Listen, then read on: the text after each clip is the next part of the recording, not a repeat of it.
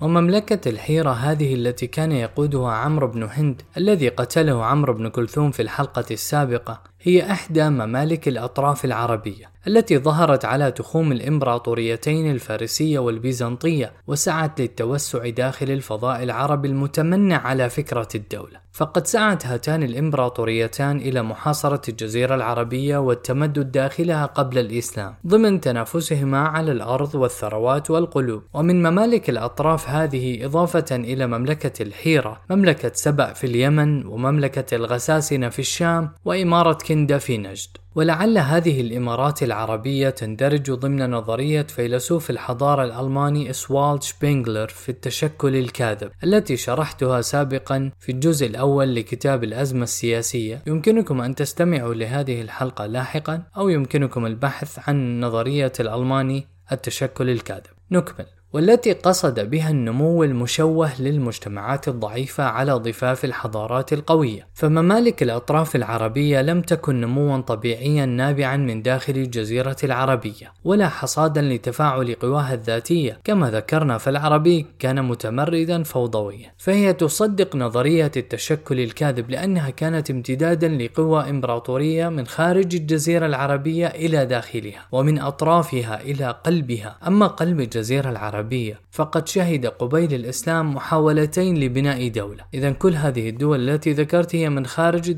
من خارج المنطقة العربية إلى الداخل أما كان هناك محاولتين لبناء الدولة من قلب الجزيرة العربية إلى الخارج. وهما إمارة كندا في نجد والسعي إلى تنصيب عثمان بن الحويرث ملكا على أهل مكة. ولم تكن أي من المحاولتين بعيدة عن التأثير الخارجي أيضا وكانت إحداهما هشة قصيرة العمر وماتت الثانية قبل أن تولد. كانت اليمن موطن تنازع بين البيزنطيين والساسانيين حيث تعاقب على حكم مملكة سبأ في اليمن قبيل ظهور الإسلام حكام يمنيون حميريون مرتبطون بملوك بلاد فارس الساسانيين أو بملوك الحبشة الذين هم حلفاء البيزنطيين وإخوانهم في الدين أيضا. وأحيانا حكم اليمن ولاة من الحبشة ومن الفرس حكما مباشرا حسب تبدل موازين القوى بين الساسانيين والبيزنطيين. وقد بلغ طموح هذه المملكة في عهدها الحبشي أن أرسلت جيشا من صنعاء لغزو مكة كما تعلمون وهو جيش أصحاب الفيل الذين ورد ذكرهم في القرآن الكريم. وكان هذا الغزو الفاشل في عام مولد النبي صلى الله عليه وسلم 570 ميلادي. وحين ظهر الإسلام كانت اليمن تحت وال فارسي هو باذان الذي أسلم في العهد النبوي. وأما مملكة الحيرة فقادها اللخميون وكانت امتدادا للدولة الساسانية الفارسية داخل الفضاء العربي. فقامت بدور الدولة الحاجزة لحماية الحدود وقوافل التجارة من شغب أبناء عمومتهم من بدو الصحاري. كما تولت هذه الإمارة أحيانا مناوشة الروم البيزنطيين واستنزافهم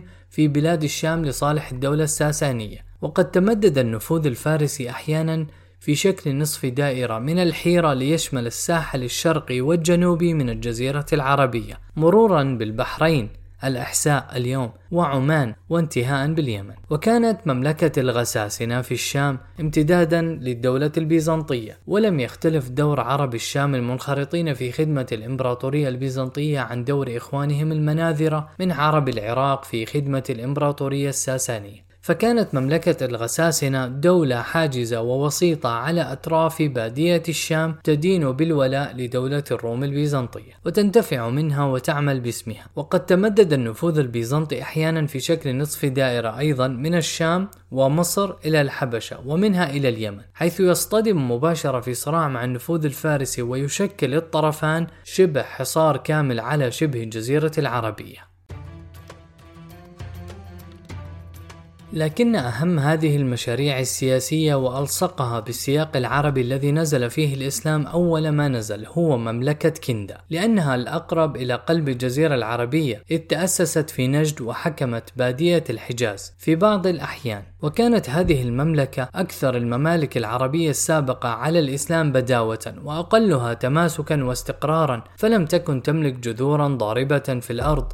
ولا اعتمدت اعتمادا كاملا على إمبراطورية مجاورة تسند ظهرها وتضمن لها الاستقرار والاستمرار. وربما يكون صحيحا ما قيل من أن مملكة كندا لم تكن مملكة بالمعنى المعروف وإنما كانت أقرب ما تكون اتحادا فيدراليا قبليا تشغل فيه قبيلة كندا مركز الصدارة. وقد ترددت في كتب الأخبار والأدب قصة الشاعر الجاهلي امرؤ القيس بن حجر الكندي الذي قتلت قبيلة بني أسد أباه الحارث آخر ملوك كندا فسار امرئ القيس في القبائل بحثا عن نصير يعينه على الأخذ بثأر أبيه واستعادة ملك آبائه ثم اتجه إلى قيصر الروم في القسطنطينية مستغيثا لكنه لم يظفر بما أراد ومات في أنقرة قافلا من القسطنطينية وكان مما قرضه امرؤ القيس من شعر وهو متوجه إلى بلاد قيصر بيتاه الشهيران اللذان يخاطب فيهما رفيق رحلته فيقول بكى صاحبي لما رأى الدرب دونه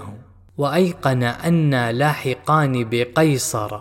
فقلت له لا تبكي عيناك إنما نحاول ملكا أو نموت فنعذر. ومات امرئ القيس وعذر هو ورفيق رحلته ولم يحققا ما طمحا إليه من إحياء مملكة كندا ويكفي من الدلائل على ضياع جهدهما أن الإخباريين العرب لقبوا امرؤ القيس الملك الضليل ومنحوا رفيق دربه عمرو بن قميئة لقب عمرو الضائع. وما كان لمنصف إلا أن يعذر امرؤ القيس وصاحبه فقد كان يحاولان بناء مملكة في أرض شديدة التمنع على فكرة الدولة والقانون والنظام وبموت امرئ القيس وتلاشي مملكة كندا. انتهت أول محاولة في بلاد العرب لتوطيد مجموعة من القبائل حول سلطة مركزية واحدة لها زعيم واحد وكانت وفاة امرؤ القيس نحو عام 545 أي قبل المولد النبوي بربع قرن.